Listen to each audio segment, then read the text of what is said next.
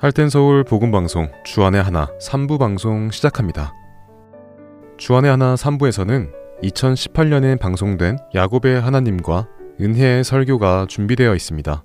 먼저 야곱의 하나님 함께 들으시겠습니다.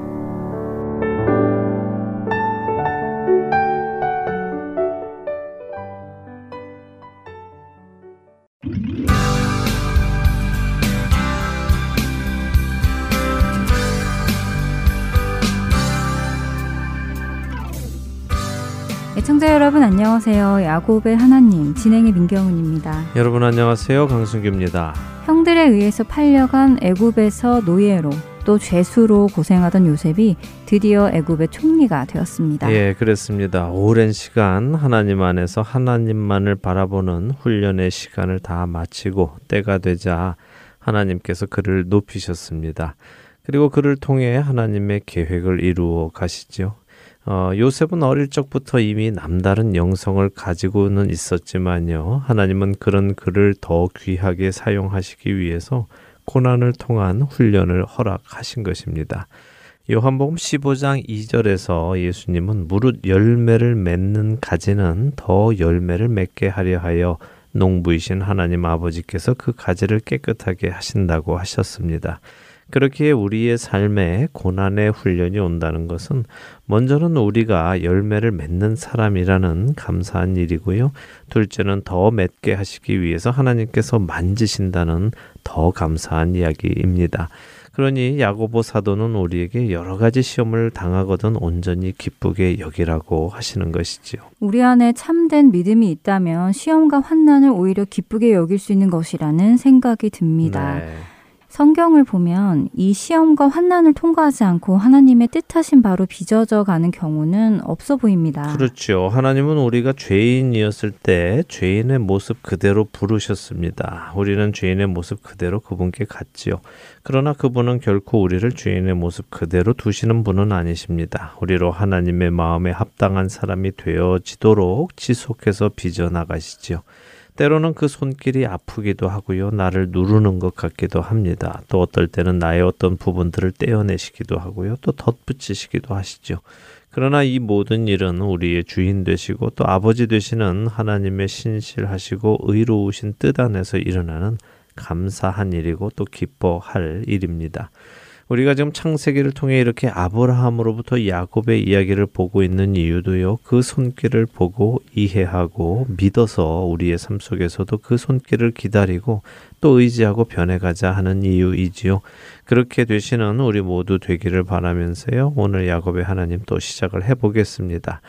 아, 이제 창세기 42장으로 들어가겠습니다. 42장 1절에서 5절 먼저 함께 읽고 시작을 하지요.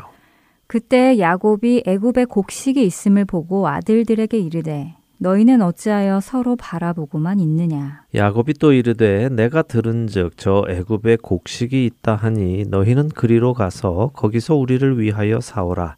그러면 우리가 살고 죽지 아니하리라 하매. 요셉의 형 열 사람이 애굽에서 곡식을 사려고 내려갔으나 야곱이 요셉의 아우 베냐민은 그의 형들과 함께 보내지 아니하였으니 이는 그의 생각에 재난이 그에게 미칠까 두려워함이었더라. 이스라엘의 아들들이 양식 사러 간 자 중에 있으니 가나안 땅에 기근이 있음이라. 자, 애굽에만 기근이 온 것이 아니라 온 세상에 기근이 심했다고 창세기 41장 마지막 절인 54절은 말씀하셨죠. 그러니 당연히 인근에 있던 가나안에도 기근이 왔겠죠.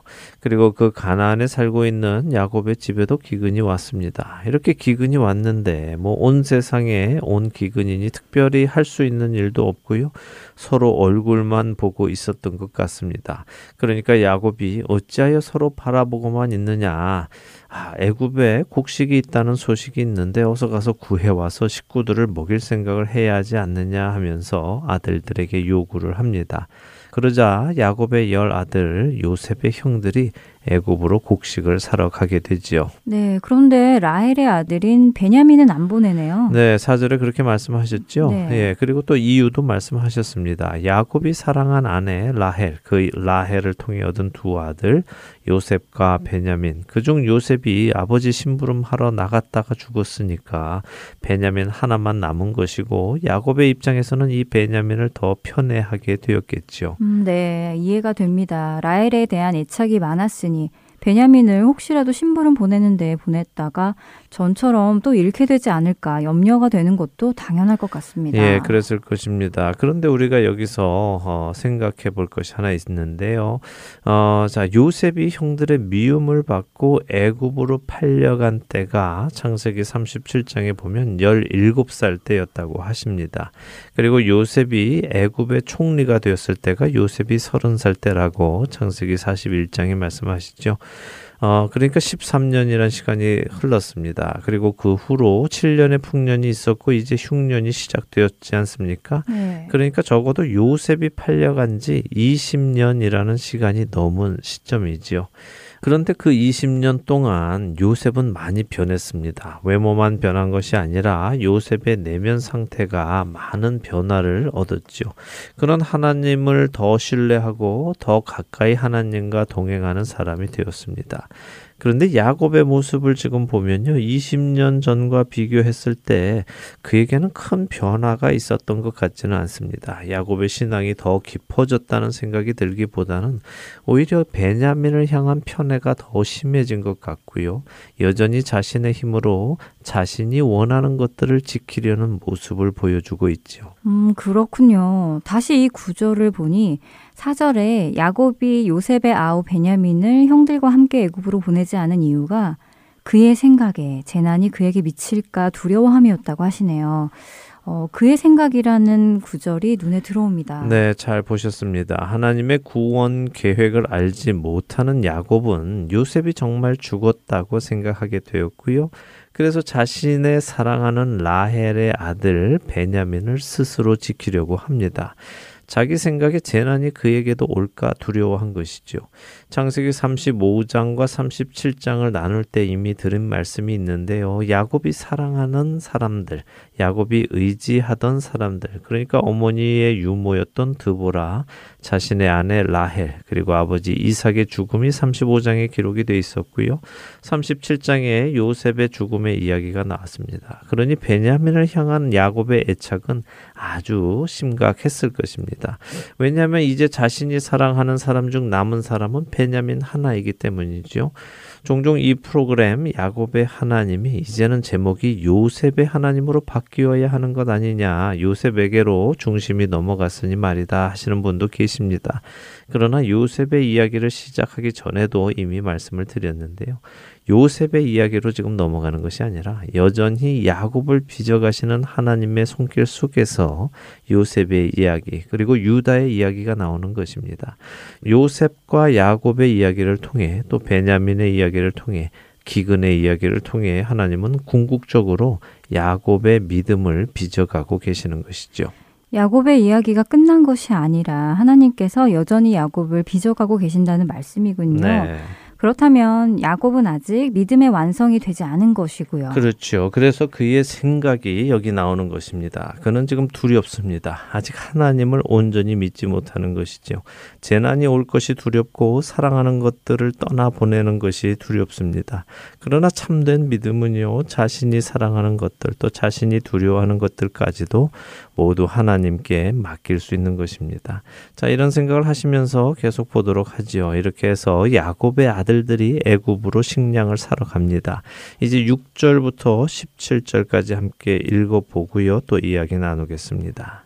때에 요셉이 나라의 총리로서 그 땅 모든 백성에게 곡식을 팔더니 요셉의 형들이 와서 그 앞에서 땅에 엎드려 절하매 요셉이 보고 형들인 줄을 아나 모르는 채 하고 엄한 소리로 그들에게 말하여 이르되 너희가 어디서 왔느냐 그들이 이르되 곡물을 사려고 가나안에서 왔나이다. 요셉은 그의 형들을 알아보았으나 그들은 요셉을 알아보지 못하더라. 요셉이 그들에게 대하여 꾼 꿈을 생각하고 그들에게 이르되 너희는 정탐꾼들이라 이 나라의 틈을 엿보려고 왔느니라. 그들이 그에게 이르되 내 주여 아니니이다. 당신의 종들은 곡물을 사러 왔나이다. 우리는 다 한 사람의 아들들로서 확실한 자들이니 당신의 종들은 정탐꾼이 아니니이다. 요셉이 그들에게 이르되 아니라 너희가 이 나라의 틈을 엿보러 왔느니라. 그들이 이르되 당신의 종 우리들은 열두 형제로서 가나안 땅 한 사람의 아들들이라 막내 아들은 오늘 아버지와 함께 있고 또 하나는 없어졌나이다. 요셉이 그들에게 이르되 내가 너희에게 이르기를 너희는 정탐꾼들이라 한 말이 이것이니라. 너희는 이같이 하여 너희 진실함을 증명할 것이라. 바로의 생명으로 맹세하노니 너희 막내 아우가 여기 오지 아니하면 너희가 여기서 나가지 못하리라. 너희 중 하나를 보내어 너희 아우를 데려오게 하고 너희는 갇히어 있으라. 내가 너희의 말을 시험하여 너희 중에 진실이 있는지 보리라. 바로의 생명으로 맹세하노니 그리하지 아니하면 너희는 과연 정탐꾼이니라 하고 그들을 다 함께 3일을 가두었더라. 네, 드디어 흥미진진한 형들과 요셉의 만남이 시작되었네요. 네, 흥미진진하죠. 네. 네, 앞으로 이 이야기가 어떻게 진행이 될까 창세기를 읽는 독자들은 궁금해할 것입니다. 어, 사실 우리들 중 대부분은요, 이미 이 이야기를 잘 알고 있죠. 요셉과 형들의 만남이 어떻게 이루어지고 또 이로 인해 어떻게 야곱이 요셉을 다시 만나는가 그것을 알고 있기에요. 지금 이 장면이 그리 흥미진진하지 않을 수도 있습니다. 그러나 이 장면을 처음 읽는 독자들은 굉장히 긴장하면서 또 기대하면서 이 글을 읽어 나갈 것입니다. 저는 우리 애청자 여러분들이요, 한 번쯤은 기존에 가지고 계신 지식들을 잠시 내려놓으시고요, 이 이야기를 마치 처음 읽는 듯한 마음으로 읽어 나가시면 참 놀라운 많은 것들을 보게 되실 것이라고 믿습니다. 우리의 기대와 또 우리의 일반적인 상식을 넘어서는 일들이 많이 나오기 때문이죠. 음, 우리의 기대와 상식을 넘어서는 일들이 나온다고요? 네, 예를 들어보죠. 만일 우리가 요셉이었다면요. 총리가 되었을 때 우리는 어떻게 했을까요?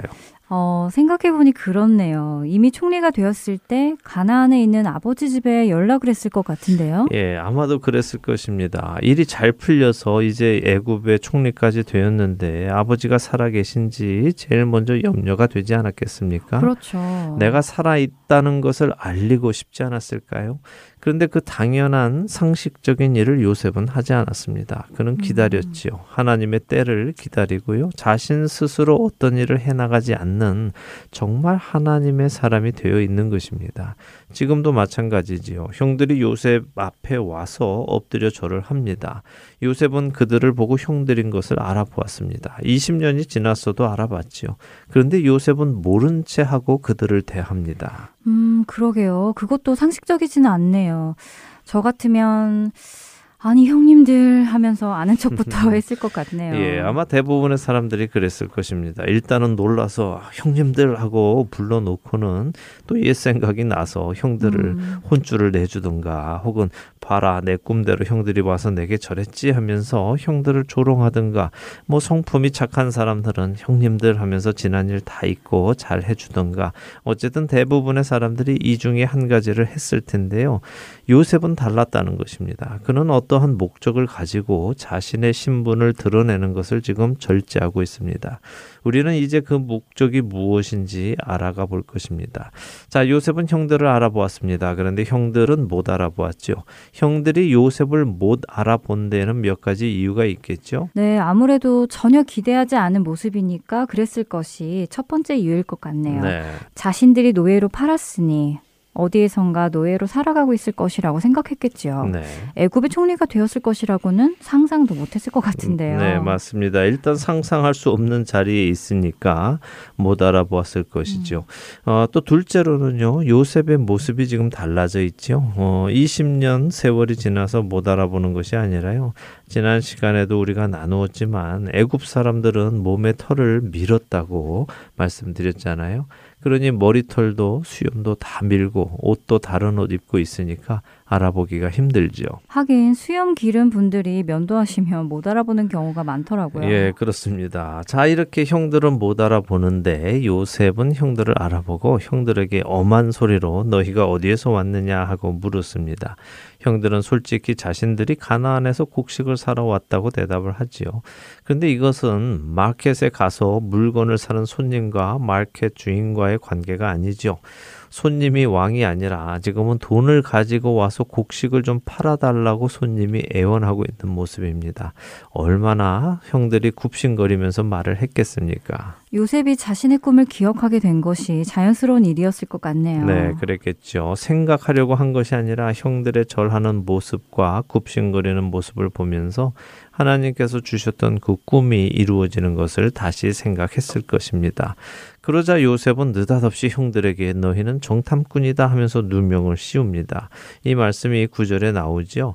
어, 요셉이 자신이 꾼 꿈을 생각하고 난 후에 형들을 정탐꾼으로 모읍니다. 그러나 이것은 그가 옛날 자신의 꿈을 무시한 형들에게 화가 난 것이 아니라 그 꿈이 생각나면서 다시 말해 하나님의 계획이 생각이 난 것이죠. 그로 인해서 어떠한 목적을 가지고 형들을 정탐꾼으로 몰기 시작한 것입니다. 요셉의 말에 형들은 깜짝 놀랐겠죠. 네. 아마도 손사래를 치면서 아니라고 대답을 했을 것입니다. 형들은 자신들의 무고함을 증명하기 위해 자신들이 누구인지를 설명합니다. 우리는 한 사람의 아들들로서 확실한 자들입니다. 그래서 확실한 자라는 말은 거짓말하지 않는 사람들을 뜻합니다. 거짓말하지 않는 사람이라는 그 말이 거짓말이네요. 예, 그 말이 벌써 거짓말이죠. 네. 예, 형들은 자신들이 다 한 사람의 아들들이라고 했습니다. 이 말은 무슨 뜻이냐 하면요.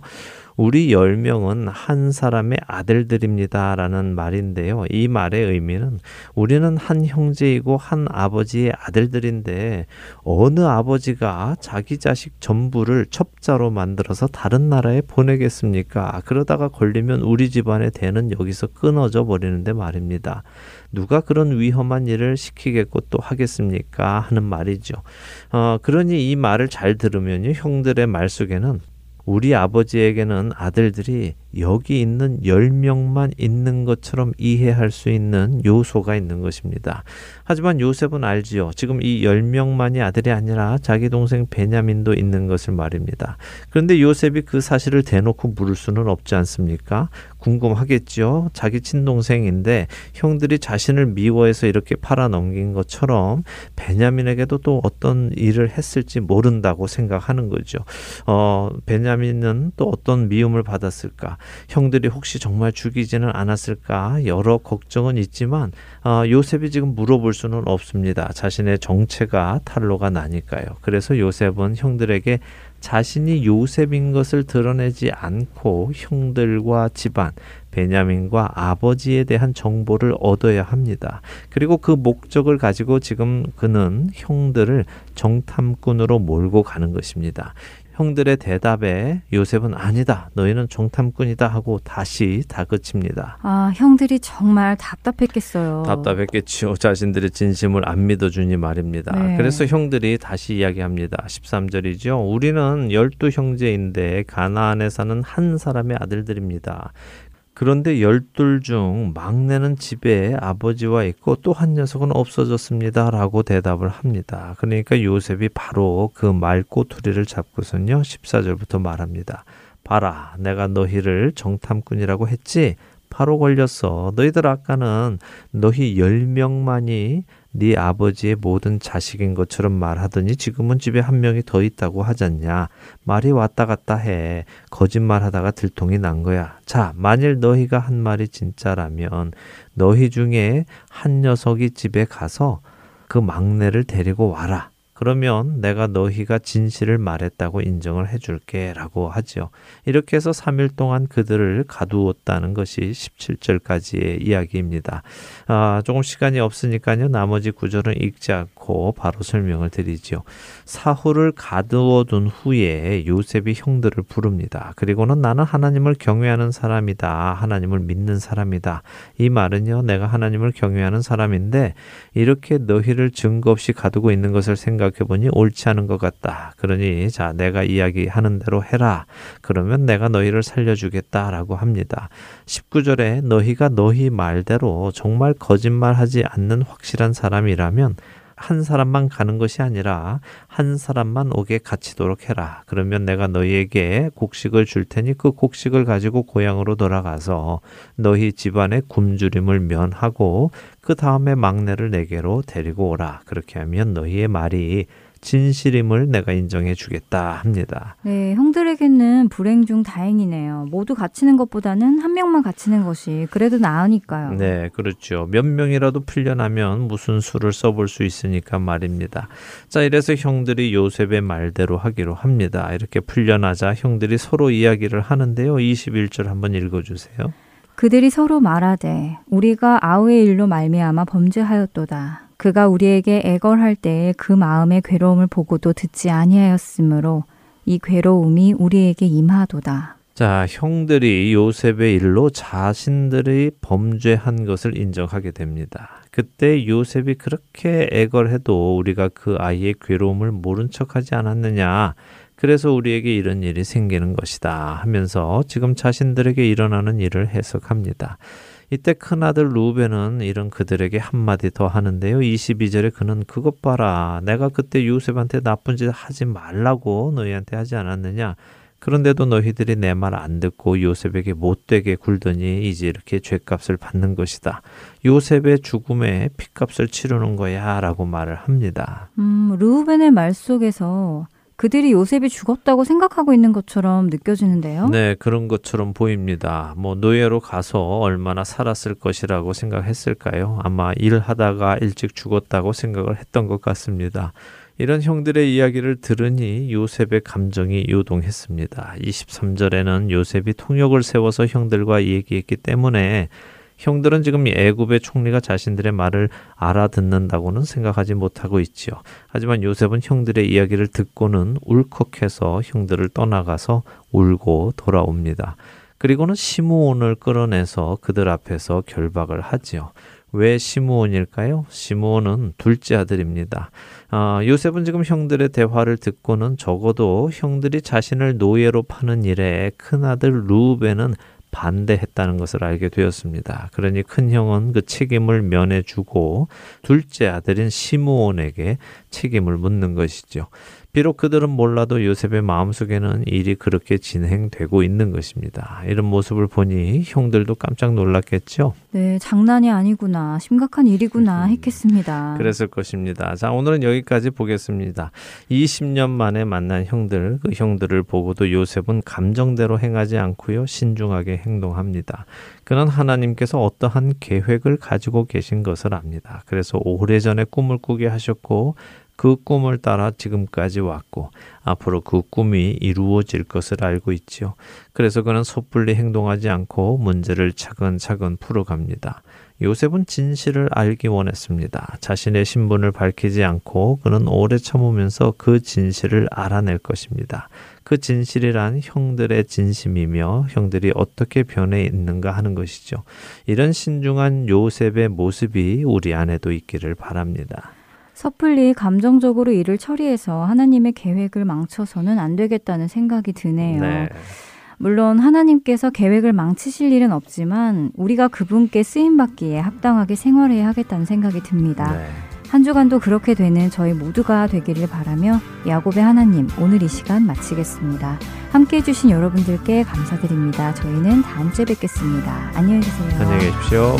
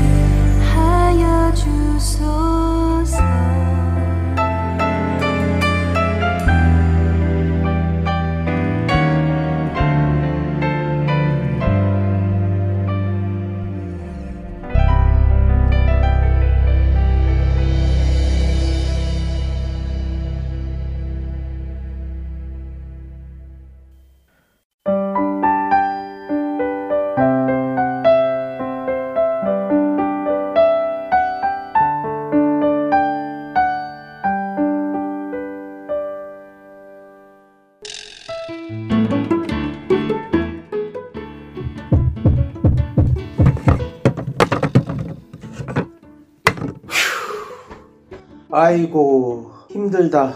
여보 정말 수고 많았어요. 그게 마지막 짐이죠? 음 이제야 이사가 끝났네. 당신은 이제부터 정리해야 되니 한동안 힘들겠네요. 어, 괜찮아요. 천천히 짐 풀면서 정리하면 돼요. 정말 수고했어요. 아참 하트앤서울 복음방송에 새집 주소 알려줬어요? 짐은 천천히 풀어도 되지만 집 주소 바뀐 것은 빨리 알려줘야 CD가 배달이 오죠. 어머, 이사하느라 정신이 없어서 깜빡했네요. 지금 당장 전화해서 알려드려야겠어요. 602-866-8999 주소나 전화가 변경되었을 때 저희에게 알려주시면 큰 도움이 됩니다. 불필요한 CD 반송과 귀한 후원금도 낭비하지 않게 됩니다. 바쁘시더라도 꼭 연락 주세요. 연락 주실 전화번호는 602-866-8999입니다. 이메일이나 카톡으로 연락 주셔도 됩니다.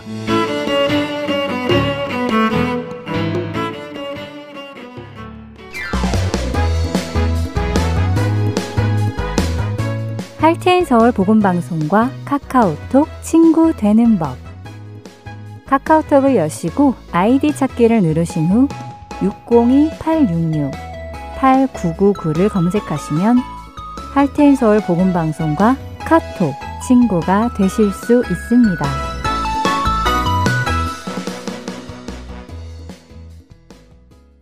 은혜 설교 말씀으로 이어드립니다. 오늘 설교 말씀은 캐나다 밴쿠버 그레이스 한인교회 박신일 목사님께서 마태복음 22장 35절부터 40절까지의 본문으로 마음을 다하여 라는 제목의 말씀 전해주십니다. 은혜의 시간 되시기 바랍니다.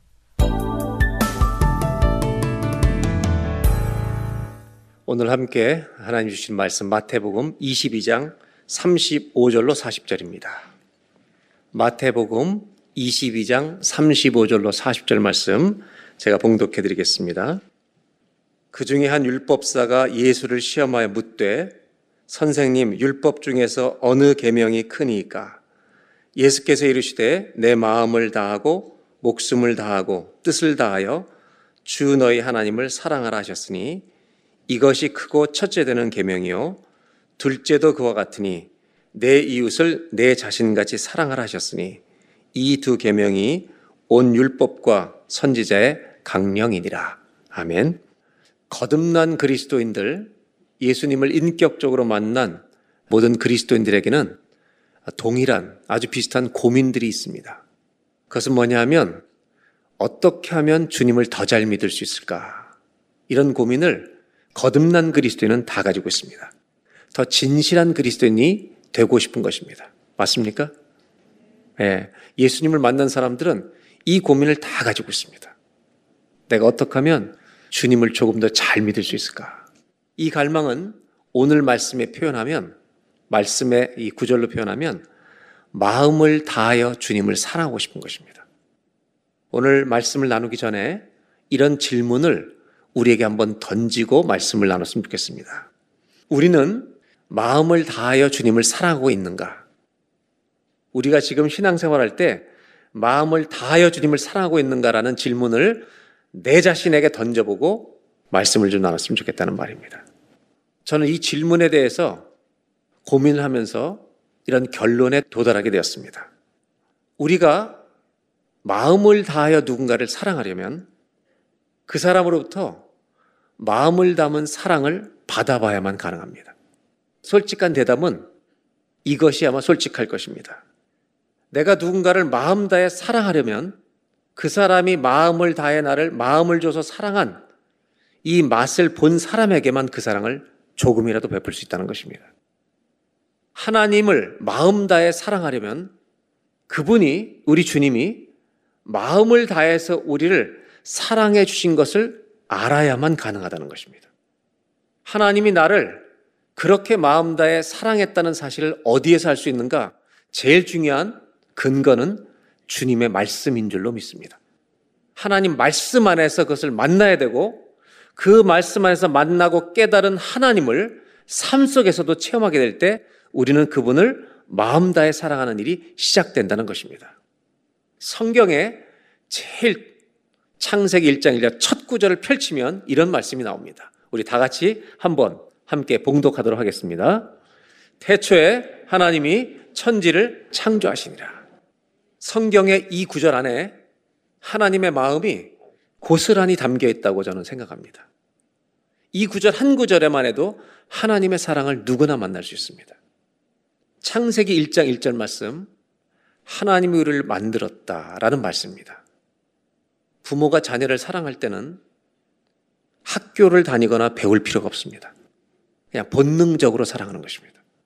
생명의 법칙과도 같습니다. 저는 태초에 하나님이 천지를 창조하셨다는 이 말이 과학적인 언어로 전혀 들리지 않습니다. 저에게는 이렇게 드립니다. 내가 너의 아버지다. 우리 하나님이 우리의 영원한 아버지가 되십니다. 그분은 우리를 끝까지 돌보실 것입니다. 이것이 창세기 1장 1절의 말씀입니다.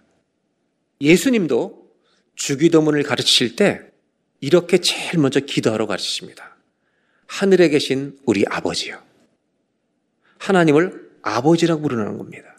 이것은 사실 구약 성경을 배워왔던 이스라엘 사람들에게 충격적인 가르침이었습니다. 구약 성경의 하나님은 경외하고 모든 영광을 올려드려야 되는 주님이신데 아람어로 하늘에 계신 우리 아버지라고 부르는 이 아버지라는 호칭은 어린 아기들이 아버지를 부를 때 부르는 아주 상투적으로 쓰는 어린 언어였습니다.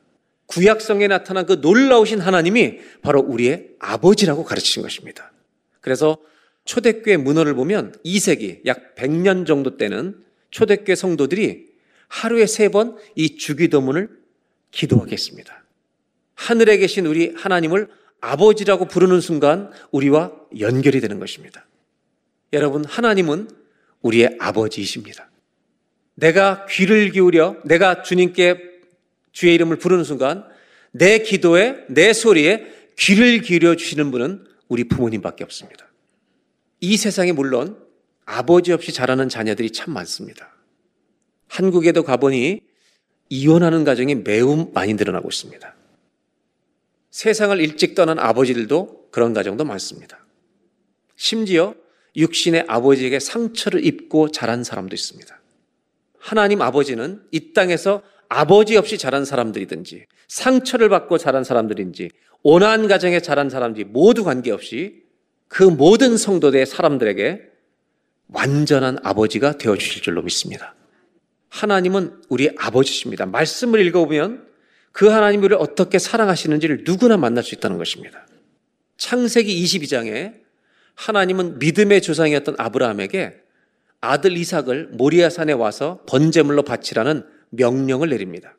이해할 수 없는 일이었지만 하나님의 음성이라는 것을 거듭 확인하고 아브라함은 아침 일찍 이삭을 내리고 모리아산 꼭대기에 올라갑니다. 그 아들을 번제물로 바치려고 사실은 자기가 죽는 것보다 더 괴로운 일을 실행하려고 하는 그 순간 그 산의 정상에서 아브라함은 하나님 아버지 사랑의 클라이막스를 만나게 됩니다. 아들을 죽이려는 순간에 하나님은 천사를 통해 그의 손을 붙드시고 네 아들을 치우라고 말씀하십니다. 그리고 그 모리아산 꼭대기에 예배해 놓으신 숫 양을 대신 번제물로 드리라고 하십니다. 우리는 그것을 여호와 이레라고 하는 역사적인 기록으로 알고 있습니다. 그때 아브라함을 통해 하나님이 가르치신 사랑이 있습니다. 나 여호와 하나님은 죄인된 우리들이 죽어야 될 자리에 우리가 죽음을 당하고 심판을 당하는 것을 원치 않으시고 장차 오실 예수 그리스도를 상징하는 어린 양을 죽게 하심으로 하나님은 너의 아들을 잡아 죽이는 여호와가 아니라 너희가 죽어야 될 자리에 대신 죽는 사랑을 보이실 하나님이라고 가르쳐 주시는 것입니다. 우리는 모리아 산에서 어린 양을 통해 앞으로 오실 예수 그리스도를 보게 됩니다. 사도 바울은 로마서 장 8절에 이 사랑을 이렇게 표현합니다. 우리 다 같이 한번 함께 봉독합니다. 우리가 아직 죄인 되었을 때 그리스도께서 우리를 위하여 죽으심으로 하나님께서 우리에 대한 자기의 사랑을 확증하셨느니라. 십자가에서 행하신 일로 하나님이 우리를 얼마나 사랑하시는지 이것을 보여주셨다고 말씀하십니다. 마음을 다하여 주님을 사랑하라고 말씀하셨습니다. 우리가 마음을 다하여 주님을 사랑할 수 있는 길은 주님이 우리에게 행하신 일이 무엇인지 아는 사람에게만 가능하다는 말입니다. 그냥 한 문장으로 thank you라고 주님께 말하면 끝나는 것인지 정말 그분 발 앞에 엎드려서 매일매일 감사하며 살아야 할 것인지는 하나님 아버지께서 우리를 위해서 행하신 일이 무엇인지를 아는 사람만 분별할 수 있다는 것입니다. 하나님 말씀 속에서 그분이 우리 위해서 지불해 주신 그것이 무엇인지를 깨닫는 복이 우리 모두에게 있기를 주의 이름으로 기원합니다. 그래서 저는 하나님이 베푸신 사랑을 깨닫기 위해서 첫 번째로 이 질문을 가지고 우리가 평생 살았으면 좋겠다는 생각을 합니다. 한번 따라해 보실까요? 하나님 아버지, 저를 사랑하십니까? 하나님 아버지, 저를 정말 사랑하십니까? 이 질문을 가지고 성경을 읽고 삶을 살아가 보시는 은혜가 있기를 바랍니다. 그렇게 살아가다가 말씀을 읽는 중에 하나님이 나를 얼마나 사랑하시는지를 뼈저리게 느끼는 은혜가 체험되길 바라고 한 주간을 살아가는 삶의 현장 속에서 하나님이 정말 나를 사랑하시는구나 하는 것을 삶으로 체험하는 은혜도 거듭되기를 바랍니다. 우리에게는 이 은혜가 매일 필요합니다. 이 은혜를 받은 자가 마음 다해 주님을 사랑할 수 있기 때문입니다. 하나님, 저를 사랑하십니까? 이 질문을 가지고 매일 살아보십시오. 근데 문제가 있습니다. 하나님 아버지가 나를 사랑하는 것을 가로막는 문제들이 우리 인생에는 많이 나타납니다. 그 중에 하나가 죄입니다. 우리는 죄를 지으려고 할 때 주님으로부터 멀어집니다. 그래서 한 목사님은 죄에 대해서 이렇게 말합니다. 사람이 어떤 죄를 지려고 할 때 갑자기 짓는 경우는 드물다는 것입니다. 사람은 그런 죄를 지려고 할 때 끊임없이 머릿속에서 생각한다는 것입니다. 그리고 머릿속으로 연습하다 그 죄를 짓는다는 것입니다. 세상도 그런 사람을 알아본다는 것입니다. 첫 번째가 죄입니다. 두 번째는 참 쓸모없는 생각들입니다. 염려와 생각들이 참 많이 나를 지배해서 하나님으로부터 멀어지게 합니다. 예수님이 마태복음 6장에 내일 일은 내일 염려하라. 하나님께 맡기고 믿음으로 살라고 말씀하십니다. 여러분, 쓸데없는 염려로부터 자유케 되는 애가 있기를 바랍니다. 또 하나의 문제가 있어요. 하나님과 우리를 멀어지게 만든, 하나님의 사랑에서 멀어지게 만드는 게 뭐냐면 고통이라는 것입니다. 고통이 밀어닥치면 사랑에 대한 의심이 생기기 시작합니다. 지금 우리는 팬더믹 시대를 보내고 있습니다. 어디를 가도 이 팬더믹 때문에 고생입니다. 불안과 답답함이 계속되고 있는 것이 우리의 현실입니다. 거기에다가 우리 가정의 개인적인 고난까지 오면 고난 중의 고난입니다. 이 팬데믹 기간을 통과하면서 우리 안에 많은 사실 불안과 두려움과 답답함이 존재합니다. 이 고통이라는 것은 과연 하나님과 우리 사이를 멀어지게 만드는 것일까? 성경의 인물들을 보면 참 그렇지 않습니다. 저는 이번에 이 문제에 대해서 해답을 준 작은 책 한 권이 있었습니다. 책 제목은 한 밤을 걷는 기도라는 책입니다. 필립 얀시라고 하는 사람이 낸 책인데 원래 영어 제목은요. A Companion in Crisis. 위기 속의 동행이라고 하는 책입니다. 한국말로 한 밤을 걷는 기도. 이 필립 얀시의 이 책은 자기 이야기가 아닙니다. 1570년대부터 1630년대까지 살았던 존 던이라고 하는 영국 시인이자 영국 성공회 국교의 사제 이야기입니다. 영국에는 여러분 잘 아는 대로 런던에 엄청난 대역병이 1300년대 말부터 1700년대까지 몰아쳤습니다. 이분은 나중에 런던에서 가장 손꼽히는 세인트 폴 대성당의 사제가 됩니다. 그분이 사제가 되었을 때 영국의 패스트병이 돌아서 아이들의 절반은 어른이 되기 전에 다 죽어갈 때였습니다. 그 당시 런던의 사람들의 평균 수명은 33세였습니다. 이 고통의 시간을 지날 때 존더는 비상시의 기도문이라는 기도문을 매일 써내려가기 시작했고 필립 얀 씨는 자기가 20대 존던을 접하다가 최근에 이 책을 보면서 이 팬데믹 시대 이 책을 현대어로 잘 풀어서 우리에게 소개해 준 책이 바로 이 책입니다. 그의 존던이라는 사람은 이 고난을 통과하면서 아주 솔직하게 주님 앞에 질문합니다. 하나님, 이 수많은 죽음을 보시면서 우리에게 무엇을 말씀하시려는 것입니까? 왜 고통으로 몸부림치는 우리 인간들을 지켜보는 일을 즐기십니까? 세상에 어떤 메시지를 전하시려는 것입니까? 이런 질문들이 그의 가슴 속에서 진솔하게 막 터져 나왔습니다. 우리도 역시 이런 질문을 가진 채 2년인 동안 팬데믹 시대를 보내고 있습니다. 하지만 이런 팬데믹을 쭉 보내면서 우리 모두가 똑같이 깨닫는 것이 있습니다. 코로나라고 하는 이 질병은 우리 모두가 많은 사람들의 희생을 보면서 우리 모두가 죽을 존재라는 것을 깨닫겠습니다. 이 질병은 아, 사람이 죽어가는구나. 우리도 언젠가 죽는다는 것을 다 깨닫게 한 겁니다. 죄인이 한 번 죽는 것, 사람에게 한 번 죽는 것은 정한 이치라는 하나님 말씀을 다 절감하고 있습니다. 단 한 사람의 예도 없이 모두 죽을 것입니다. 이것이 질병이 가르치는 교훈입니다. 그의 기도는 하나님과 정말 씨름을 벌이는 기도였습니다. 이 상황을 어떻게 이해해야 될 것인가 그의 고민이 기도가 되었습니다. 그리고 그 기나긴 씨름과 고민 속에 고통 속에 적은 그의 기도문의 일부를 여러분들에게 잠깐 소개드리려고 합니다. 제가 읽어드리도록 하겠습니다. 고통 때문에 힘들 때 제가 당신을 바라보게 하시고 저 혼자서는 아무것도 아님을 고통이 드러내 버릴 때 하나님이 저의 전부이심을 깨닫게 하옵소서. 주님은 죽이기도 하시고 살리기도 하십니다. 무엇이 찾아오든 주님에게서 옵니다. 무슨 일이 다가와도 무슨 일이 일어나도 제가 죽게로 가게 하소서. 이것이 이분이 주님과 씨름하면서 적었던 기도문입니다. 존 던에게 고통은 우리의 연약함과 죄인됨을 철저하게 깨닫게 하는 시간이었습니다. 이 고통을 지나면서도 우리를 사랑하셔서 영원한 생명의 길로 인도하시는 하나님을 더 깊이 의지하고 더 그 주님을 바라보겠다는 고백이 담겨 있습니다. 그의 기도 속에는 이런 고백들이 있습니다. 하나님 만일 제가 60만 가진 자라면 주님께 항의할 것입니다. 그러나 우리는 버림받지 않았음을 믿습니다.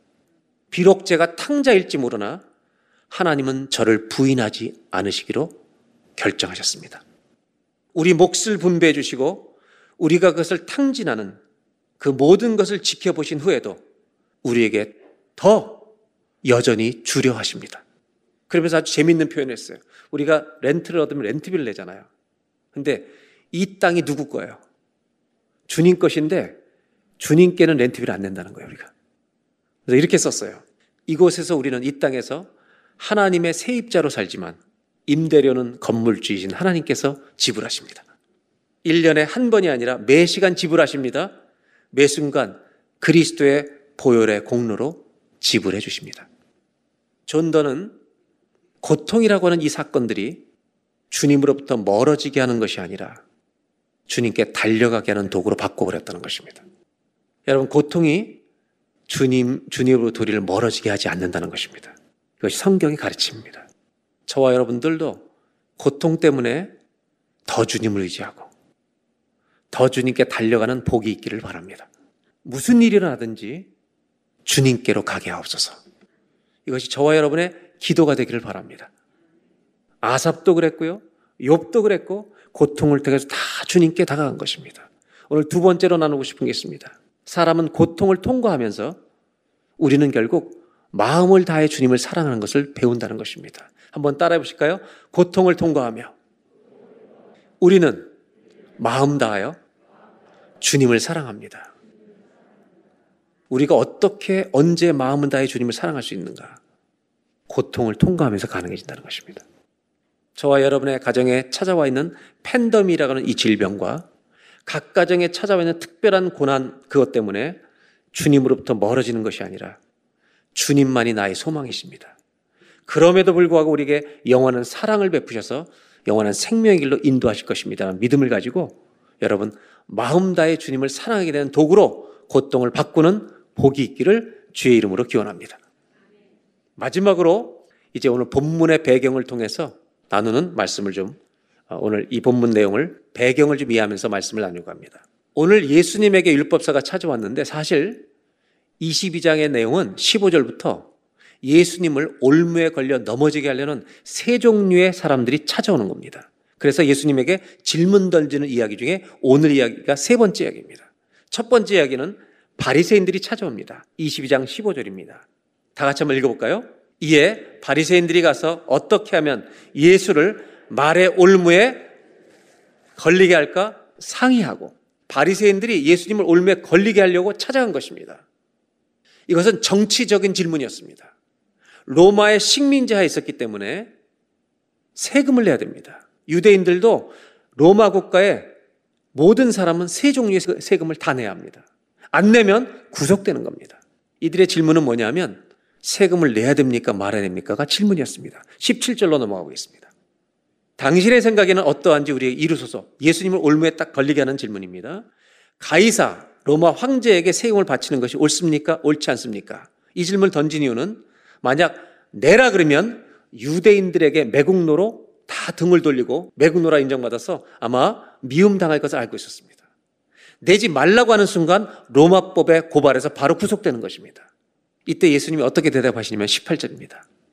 그들의 악함을 아시고 이르시되 외식하는 자들아 어찌 하나를 시험하느냐? 시험하지 말라는 겁니다. 그리고 19절 기가 막힌 대답을 이제 보여주시는데 세금 낼 돈을 내게 보이라 하시거늘 데나리온 하나를 누가 가져옵니다. 동전을 가져왔어요. 20절에 그 동전에 형상이 누구 것이냐, 글이 누구 거냐 그랬더니 21절 동전의 형성은 가, 이건 가이사 것이고 가이사 가이사가 그려져 있습니다. 얘기하는 거예요. 로마 황제가 그려져 있습니다. 그때 예수님이 유명한 대답을 하잖아요. 가이사 로마 황제의 가이사의 것은 가이사에게 세금은 국가에 내라는 겁니다. 그리고 하나님의 것은 하나님께 바치라라는 말을 하나 더 덧붙입니다. 한번 따라해 보실래요? 가이사의 것은 가이사에게 하나님의 것은 하나님께 바치라. 이게 무슨 말입니까? 네가 이 땅에서 돈을 벌었으니 지금 우리나라를 통치하고 로마에 세금 내라는 것입니다. 그리고 한 가지를 덧붙이세요. 하나님의 것은 하나님께 바치라. 이게 무슨 말인지 아세요, 여러분? 너는 누구 거냐? 세금은 국가에 낼지라도 너의 인생은 죽게 바치라는 것입니다. 우리를 다스리는 모든 최고의 권세는 로마가 아니라 하나님께 있다는 것을 가르쳐 주는 겁니다. 사랑하는 여러분, 우리 인생은 주님께 바치기를 바랍니다. 그분만이 우리 삶을 바쳐도 합당할 만한 분이시기 때문입니다. 22절입니다. 이 대답을 하니까 바리새인들이 너무 놀라서요. 그냥 도망가 버립니다. 바리새인들과 갈등 관계에 있었던 이 당시에 사두개인들이 있었습니다. 사두개인들은 합리주의자들입니다. 하나님의 기적과 능력들을 믿지 않는 자들입니다. 특별히 어떤 사람인지 23절을 보겠습니다. 다 같이 한번 이제 두 번째 질문인데 함께 읽겠습니다. 부활이 없다는 사두개인들이 그날 예수께 와서 물어 이르되 사두개인들은요 합리주의자이기 때문에 로마의 지배하에서도 로마 정치와 잘 협력하면서 부자가 된 사람들입니다. 바리새인과 사두개인들은 갈등이 있었는데 이 종교적 합리주의자들입니다. 사두개인들이 와서 뭘 질문하냐면 24절입니다. 모세 율법을 따라 자식이 없어 죽으면 동생이 그 아내에게 장가들어 형을 위하여 그 집안에 상속자를 세우는 것이 구약 이스라엘의 율법이었어요. 계대 결혼이었습니다. 25절. 이 사람들의 지금 상상력이 있는 질문이에요. 얼마나 허황된 질문인지. 칠형제가 있는데 마지가 장가들었다가 죽어 상속자가 없으므로 아내를 동생에 물려주고 26절. 다 계속 죽어서 여섯 명의 형제가 계속 차례대로 죽어야만 이 일이라는 거예요. 일곱째 아들 동생하고 결혼했어요. 27절. 최후에 그 여자도 죽었나이다. 28절. 아주 굉장히 재밌는 질문이에요. 그런즉 그들이 다 그를 취하였으니 일곱 명의 남편이 있었는데 부활 때 문제는 이 사람들이 부활을 안 믿는다는 것입니다. 안 믿으면서 예수님을 괴롭히려고 하는 질문이에요. 부활 때 일곱 중에 누구의 아내가 이 여자가 되겠습니까? 얼마나 예수님이 난처한 질문이에요. 부활을 주장하시는 분이니까.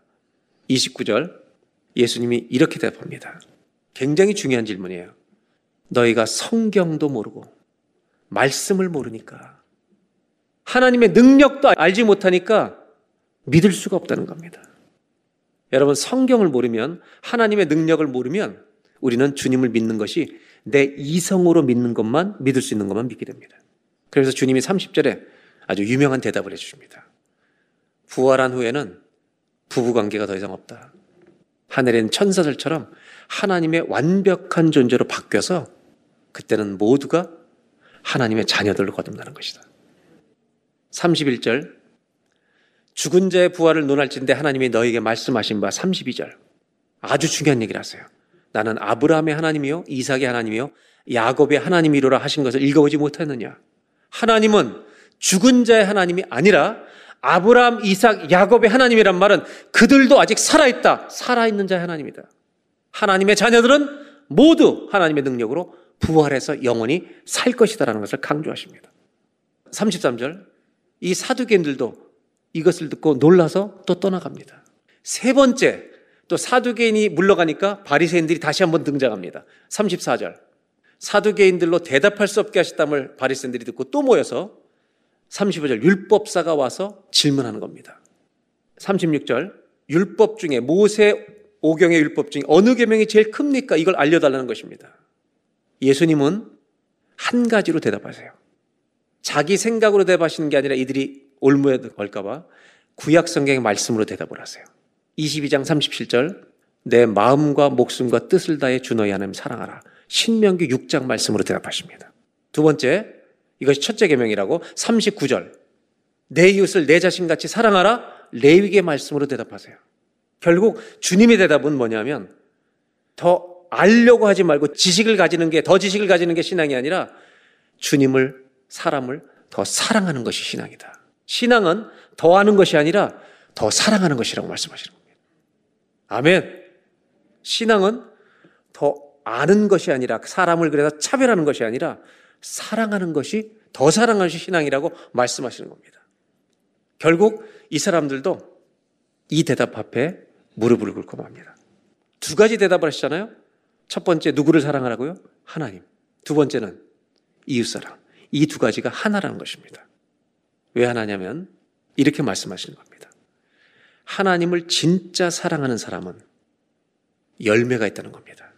그게 뭐냐면 옆 사람을 사랑한다는 것입니다. 이것이 열매라는 겁니다. 거꾸로 옆 사람을 사랑하지 않으면서 하나님을 사랑한다는 말은 거짓말이라는 것입니다. 우리 인생은 참 많이 꾸겨졌습니다.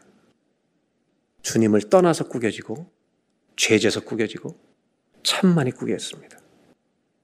근데 주님은 우리의 가치를 여전히 인정하신다는 겁니다. 아, 목사님, 제 인생 찢어졌는데요. 테이프로 붙이면 됩니다. 산산조각 나 없어졌는데 그건 죽은 거야. 넌 아직 살아있잖아. 우리가 아무리 꾸겨져도 우리의 가치에는 변함이 없다는 것을 주님은 아십니다. 그게 자녀됨의 특권입니다. 하나님을, 이 하나님을 사랑하는 자들은 나를 그렇게 여겨주신 것처럼 내 옆 사람이 소중한 걸 알기 때문에 사랑해 준다는 것입니다. 정말 힘든 사람을 만났을 때 여러분 저주하지 마시고 기도해 주는 사랑을 하시기 바랍니다. 뒤에서 욕하지 말고 기도해 주는 사랑을 베푸셔야 합니다. 한 번만 따라 하실까요? 한 사람을 사랑하는 것이 하나님을 사랑하는 길입니다. 이것이 마음과 뜻과 목숨 다하여 사랑하라는 명령의 이유입니다.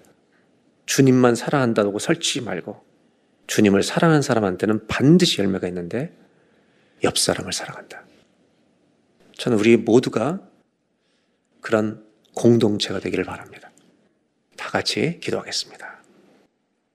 하나님 아버지, 정말 주님이 저를 사랑하시는지, 우리 가정을 사랑하시는지 이 질문을 가지고 또 한 주간을 살아가게 하옵소서. 성경을 펼쳐서 읽다가 주님이 우리를 얼마나 사랑하시는지 하나님 깨닫는 감격이 있게 해주시기를 원합니다. 고난과 문제를 만나 한 주간 살 때에도 고난 속에서도 우리를 붙드시고 사랑하시는 주님을 감격스럽게 체험하는 저희 모두가 되게 하여 주시옵소서. 고통마저도 우리를 주님으로부터 떼어놓는 문제가 아니라 주님께로 더 가까이 나가게 하는 하나님의 도구가 되게 하여 주시옵소서. 그래서 오늘 예배 드리는 모든 자들이 하나님이 우리에게 베푸신 그 일이 얼마나 놀라운지를 깨달아 말 한마디로 땡큐라고 말하는 것이 아니라 그분의 발 앞에 엎드려 감사도 고백하는 믿음의 여정이 되게 하여 주시옵소서. 우리 주 예수 그리스도의 이름으로 기도합니다.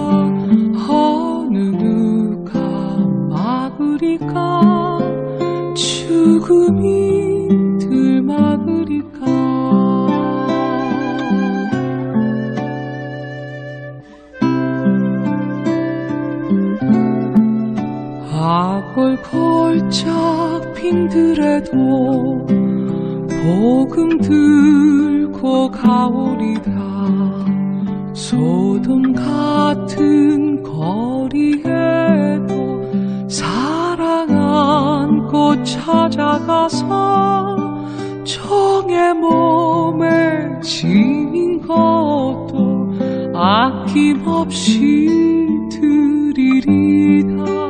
총의 몸에 지닌 것도 아낌없이